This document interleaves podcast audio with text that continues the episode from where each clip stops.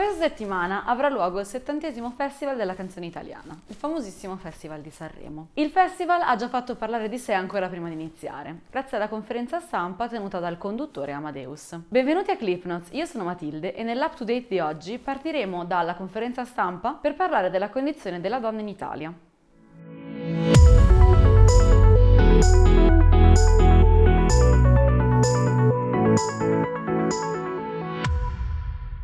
Durante questa conferenza stampa, Amadeus ha presentato le 10 donne che saranno le, con- le co-conduttrici del festival. Non solo durante la conferenza stampa ha continuato e continuato e continuato a ripetere che queste donne fossero bellissime, ma ha anche detto la iconissima frase: È stata scelta da me perché vedevo intanto la bellezza, ma la capacità di stare vicino a un grande uomo stando un passo indietro. Questa frase è stata rivolta all'influencer Francesca Sofia Novello, la fidanzata di Valentino Rossi. La cosa che secondo me fa più specie di tutto tutto questo discorso non è la cattiveria di Amadeus o il suo sessismo, ma la sua ignoranza. Cioè, era evidente che stesse dicendo queste frasi con leggerezza e solo perché voleva fare dei complimenti. Il problema è che il sessismo è così radicato nella nostra società che siamo così abituati a dire alcune espressioni che neanche ci poniamo il problema, che potrebbero risultare strane, sessiste agli occhi di qualcun altro. Amadeus infatti ha risposto a queste critiche dicendo che tutta questa polemica lo offende, che lui ha rispetto per le donne donne e che non accetta l'appellativo di sessista. Ha poi affermato che definire che queste donne fossero belle fosse solo ed esclusivamente un complimento e che non si stesse riferendo soltanto alla bellezza fisica. Conclude dicendo che probabilmente avrebbe potuto esprimersi un po' meglio ed è stato frainteso. Quello che voleva dire ad esempio è che Francesca non ha approfittato della carriera del fidanzato per fare carriera lei stessa, ma si è creata un suo modo di vivere la vita e una sua carriera personale. Chiaramente la frase detta in questo modo ha tutto un altro senso. Dice Dice, probabilmente avrei dovuto dire un passo di lato e non un passo indietro. Il fatto è che il discorso del conduttore non va considerato da solo, ma viene considerato chiaramente nel contesto che è quella della condizione della donna in Italia nel 2020. Quindi, ripeto, io come moltissimi altri non abbiamo visto cattiveria nel discorso di Amadeus e solo un po' di ingenuo sessismo, si può dire? E questo è il vero problema. Il fatto che se avesse presentato 10 uomini, probabilmente non avrebbe continuato a ripetere quanto sono belli, perché non si fa. A riprova di questo, alcuni studi dimostrano che è più probabile che un uomo bello sia in una condizione di potere alta, perché la bellezza e la bravura tendono a essere considerate negli uomini di pari passo. Nelle donne il discorso è un pochino diverso, perché la donna bella viene considerata in quel posto non in quanto brava, ma proprio perché era bella. Quindi, insomma, possiamo indovinare cosa sia successo. Per lo stesso motivo, se noi abbiamo davanti dei curriculum e su questi curriculum c'è una foto, tenderemo a prendere gli uomini più belli e le donne mediamente belle. E questo fa un sacco specie.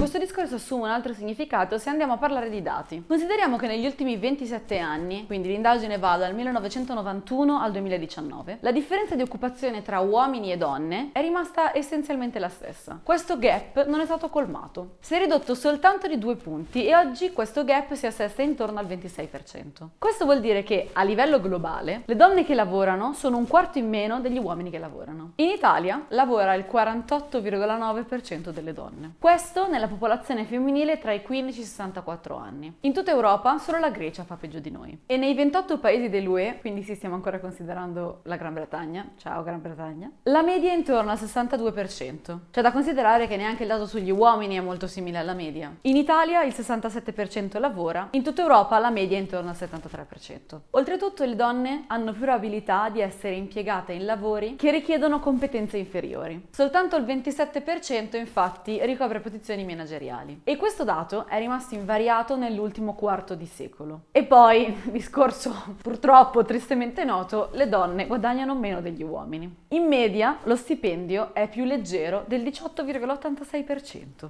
Il divario salariale di genere, anche detto gender pay gap, è la quota di denaro in meno che una donna riceve solo perché è donna. Questo è uno dei più grandi ostacoli alla parità di genere. Secondo alcuni dati, questo gap nell'Europa occidentale non verrà colmato prima di 61 anni. Quindi quando io avrò 85 anni. Quindi non lo vedrò mai. Beh, beh, a parte che ora, visto le pensioni quando il vanno, forse sì. Su 144 paesi nel mondo, se consideriamo l'Italia solo per questa questione salariale, siamo al 126 posto. 126. Questo va sommato al fatto che gli uomini controllano l'86% delle aziende. Le donne devono quindi lavorare 59 giorni in più all'anno per avere lo stesso salario dei colleghi uomini. La minore e fortemente condizionata partecipazione delle donne al mondo del lavoro fa sì che esse accumulino meno esperienza e questo traduce in termini salariari in meno stipendio, anche a causa delle interruzioni della vita lavorativa dovute a cose come la maternità. La maternità rende la partecipazione al mondo del lavoro frammentata aumentata e